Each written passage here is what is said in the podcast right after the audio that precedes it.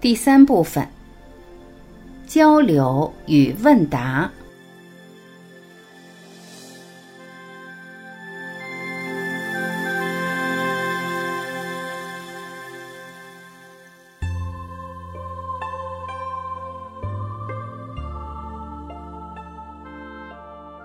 八十五。问：佛教中的念经回向是否真实有用？比如，一个业障很重的修行人，感应到另一位修行人对他的诵经回向，是因为意识维度的不同，还是心灵相通的感应？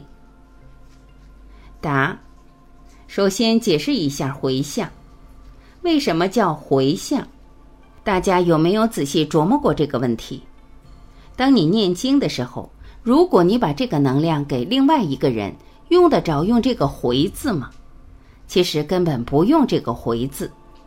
当你用“回”这个字的时候，一定是回归向内了。回向给谁了？是不是就回向给了你自己的那个认知了？回向给了你自己的内在了？所以，所有我们诵经的功德回向众生，这个众生在哪儿？众生是我们内在认知的投影。回向不是把能量回向给那些投影上。不是把能量输入到或者投射到那些投影上，而是回向到自己的内在。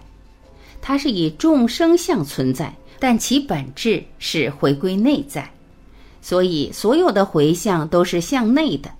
当所有的回向都向内的时候，自己内在的念会因为这个能量高维能量跟它的共振而对相产生相应的作用，从而你就会看到。你就会感受到，所谓其他人会有感觉，那个其他人也是你投影的像，而你相信你内在的能量，你的投影源的能量会对其他人及你投影的像产生作用。当你相信它会产生作用的时候，这个作用就会再次投影出来，这就是你看到的另外一个人，因为回向而获得了变化，或者说他接到了所谓的回向。八十六。问：我心即宇宙，宇宙即我心，那么是我们所有人共同拥有一个宇宙，还是我们每个人都和自己的宇宙是一体的？答：当 n 为 n 趋于无穷大的时候，整个宇宙是合一的，也就是说，所有的投影源都来源于那儿，我们都是这个投影源投影出来的像。所以在那个境界上就是合一的，而任何一个质点中具足宇宙中的所有信息和它们的相互关系，所以在零维也是合一的，而零维和 n 维 n 趋于无穷大，两者所说的是一回事，它们也是合一的，所以真正的合一是全然的合一。八十七，问。感恩老师，能否简单分享一下您的心灵成长经历？谢谢。答：简单的说一下我的心灵成长经历。在上大学的时候，年轻的我对这个世界的很多特异现象、各种神秘现象感兴趣，但那个时候得到的所有的答案都不能让我从逻辑上认同，或者说。我的知识并不支持对这些东西的理解。我是学光学的，所以就试图用数学、物理学对这些所有的特异现象和不同的东西做解读。我茶余饭后最大的乐趣就是和别人交流这些问题，而真正的乐趣就是被挑战。因为一个问题提出来，如果当下答不出来，我发现这个问题的答案。几乎会在一个小时之内进入我的意识。当我学了禅宗以后，我发现原来这个叫参话头，原来这件事情实际给了我一个非常重要的启发：我们内在具足圆满，所有事物的答案你可以从你内在找到。那么，为了证明和去验证相关理论之间内在的关联，我进入了所有有缘进入的宗教和修炼法门。我进去其实只做一件事情，寻找相同点，我将它叫做求同尊异。而这种所谓的求同尊异，就是让我们自己相信、承认一切宇宙存在的时空合理性，尊重一切存在的时空合理性。我发现这个歪打正着的，让自己在不同的智慧系统里获得滋养。它有一个特别好的效果，就是保证了你不会邪。因为当你从不同的智慧系统里找相同的东西，你无处可邪。而在现实中去践行求同尊异，是我一直秉持的宗旨。也就是你能不能在现实中尊重每一种存在的时空合理性？这对于每个人在现实中为人处事、做事都是一个巨大的挑战。八十八，问，在您求证的过程中，哪个人或哪件事对您启发最大？答，在不同的人生阶段，其实我们面临着不同的挑战，也会遇到不同的启发和际遇。记得对我影响比较大的是一个师傅的一句话，他说：“刘峰，你这辈子遇到的所有事情都是为你设计的。”所以在所有问题面前，问你自己一个问题：这件事在告诉你什么？不是用世俗的逻辑去问，而是用你内在成长这个角度去问。我发现这对我有很大的帮助。也就是说，它能让我第一时间从我当下的角色中跳出来，以一个旁观者的身份去试图读懂我人生面临的这道应用题。当我能读懂这道题的时候，才有可能做它。可是我们经常大部分时间是把一道数学题当做语文题来做。当你读不懂题的时候，就做不出来了。八十九，问：如何修行才能让自己在每一个当下喜悦、自在、充满创造力？而在修行的过程中产生了各种幻觉，又该如何处理？答：记得我在课里讲到了入世心法，信、愿、行、正。当我们真正的相信本自具足，立无上正觉大愿，也就是与神同在、天人合一的大愿，而在现实中每个当下觉察、反求诸己，不断与高维的内在智慧连接，持咒、诵经、祷告。同时，用我们的直心面对眼前的一切，用直觉去做判断，来验证我们本自具足，发现我们的认知障碍时，这就是我们的所谓入世心法。而所有的入世心法真正启用的时候，一定是要在一种高维实验条件下来使用它。所有的高维实验条件汇集起来，有五个发音为“静”字：干净、安静。恭敬、镜子、境界和环境，这五个“境”字构成了我们高维的实验条件，构成了我们入世心法所必须的一些条件。当我们有大愿的时候，当我们相信本自具足的时候，基本上不会执迷于所谓的幻象，也不会执迷于外面世界所呈现的不同法门的那种功能。或者把我们的心放到我们的外面去求所谓的大师，所谓的各种各样的以功能作为目标的法门，这样我们才能真正无限的从我们的内在获得智慧，就不会被幻象所引导，见到的所有的幻象都变成助缘，不会执着在它上面，并能很容易的超越它。九十，问。佛教里的化身、报身、法身，在刘老师的体系里如何理解？藏传佛教里常常要求观想各种形象，而且是以光的形象显现的。请问这些是指更高维的形象，还是该如何理解？这是我在实修中遇到的困惑，恳请刘老师解答，感谢。答：化身。报身、法身，其实指的是不同层次的能量的描述。法身指的是恩为圆满、恩趋于无穷大的这种宇宙能量关系。报身是我们承载着我们自己特种信息的这种能量关系。化身实际是我们形成在现实中投影的具体像。藏传佛教里面要观想的不同境界的相，实际是曾经有人按照这种观想的次第修成过，所以他把每一个过程中遇到的相进行描述，然后让我们一步一步的去递进我们观想的境界，而最后达到那个圆满的境界，那个通透的意识能量状态。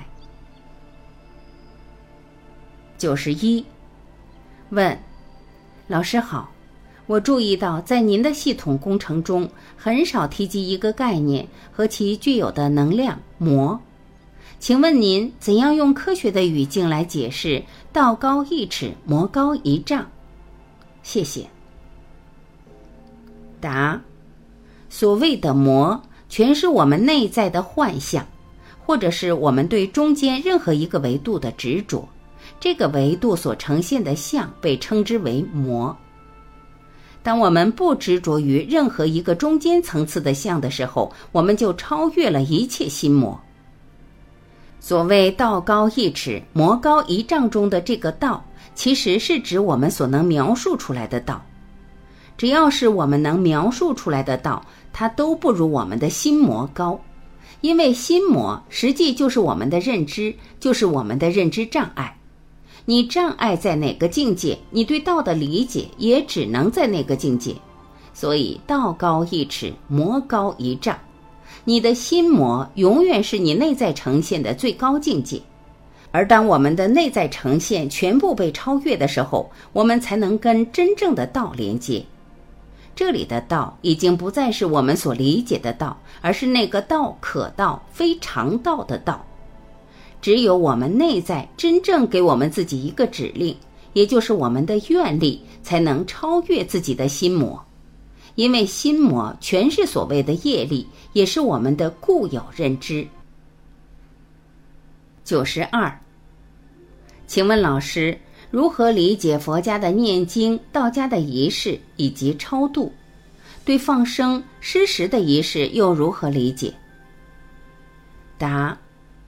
其实念经和做各种仪式都是在做高维实践，因为所有的经文、所有的文字，只要在现实中呈现，那形成这个文字的能量分布就已经在我们周围空间存在了。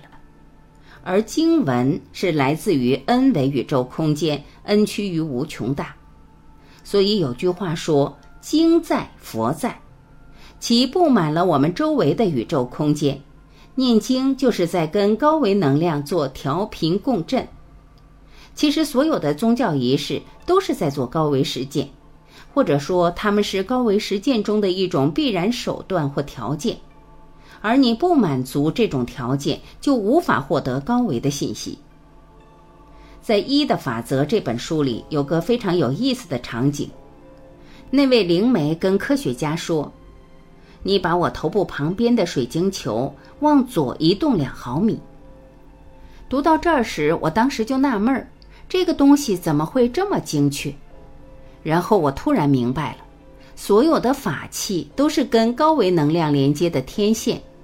当你移动一点的时候，实际是对你的天线在做微调，你接受这个信息的信噪比就会增加。所以，其实所有的宗教活动。宗教的礼仪仪式都是在做高维实践，所有的图腾、所有摆设的法器都是一种特定的空间能量分布，而在这种特定的空间能量分布场里面，实际布置的是一个天线。九十三，问老师，请问您的多维理论怎么理解星座、血型和生辰八字？答：天上的星星是高维能量进入三维空间成像的焦点，就像透镜有焦点一样，它跟我们的穴位是对应的。我们的穴位也是高维能量朝向我们身体的焦点。伏羲观天看到的是组成我们这个三维空间的主体能量进入的那些星星的位置。所谓星座。就是同样一组星，从其位置进入整个我们这个三维空间的那些能量，构成同一种类型的人。所以星座本身是跟高维空间连接的通道。星座算命也有一定的科学道理，而血型则是我们内在存在的信息的一种呈现。我们身上的任何部位都带着全部的信息，通过我们的任何一种呈现，都能找到我们所有的生命信息。所谓生辰八字，是指我们的纵向能量、时间能量的分布和横向能量的分布，在我们出生的那一刻，那个投影的交集。也就是在出生的那一刻，从第四维看三维空间一切的投影像，它是注定的。所以，通过八字不难算出我们一个人在今生今世什么时候得什么病，什么时候见什么人，什么时候遇到什么事。从四维看三维的能量分布一目了然，就像我们从三维看一个二维投影的时候，我们一下能看到它的全貌。九十四，问：古语道：“天雨大不润无根之草，道法宽只渡有缘之人。”这与您的求同尊异是否矛盾？答：所谓“天雨大不润无根之草”，这个根在哪儿？指向的应该是自己。有缘无缘，指向的也是自己对这个宇宙高维能量的关联和我们对有限维度的执着。当我们外求的时候，总是把这些东西放在外面；当我们内视内观的时候，其实这些东西是跟我们内在相关的。而求同尊异，实际讲的是一个本质，也就是在我们的投影原理，一切都是相同的。而在投影的像上，一切都可以不同，这就是告诉我们，投影原理是解决一切问题的本质。如果你不把你的眼光回到投影原理，那就是无根的草。九十五，问：据说听某些阿尔法脑波音乐能深入潜意识，并能改变甚至重写潜意识的内容。那么修行岂不变成听音乐这么简单了？关于潜意识，您怎么认为？答：其实音乐就是能量波，音乐能量波对整个空间能量波有着它的调制作用。但音乐能量波也有它的来源，在不同维度上来源的能量波对我们有着不同的调制作用。有些来自高维的能量波。如果它没有真正跟你的觉悟相关联的时候，它很有可能让你执着着迷。所以有些音乐能令人上瘾，也就是说，它会让我们在某一种的音乐能量调制下，障碍住我们跟内在圆满智慧的通透。所以音乐可以调制我们的意识，这是明显的，是完全可能的。但是我们是否执着于有限层次的这种音乐关系上呢？只有当你有大愿的时候，你便可以超越这一切。我们三维空间的信息被称之为意识，三维以上四维信息或者三维和四维临界态所呈现的信息被称之为潜意识，而四维以上通达 n 维 n 趋于无穷大的信息，我们称之为超意识。九十六，问：全智与全息有没有联系？答：全智和全息是相关联的。强调全息的时候，就是每一个信息都是来唤醒我们智慧，是要告诉我们，没有一个信息背后不是通达智慧的。全智是告诉我们，每一个信息系统都是用来唤醒我们智慧的。这个信息系统可以是佛家系统，可以是道家系统，可以是人类的任何一个智慧系统。九十七。问：上古之人心灵纯净，他们都达到了 N 维了吗？答：所谓的上古之人，看你是从哪个时间段去计算。如果你是从投影原理来想的话，真正的投影源来自于 n 维 n 趋于无穷大，跟古今没有本质的关联，因为古今都是我们的三维认知，所以所谓的上古，只是我们对能量在三维呈现的这种初态或者简单态的一个基本的描述。就像亚当、夏娃、伏羲、女娲，实际是正弦波，是正弦波的拟人的描述而已。这种描述只是用拟人的方式来表述我们整个宇宙生命开始存在以及演化的整体过程。九十八，问刘老师，这套理论如何避免唯心宿命论？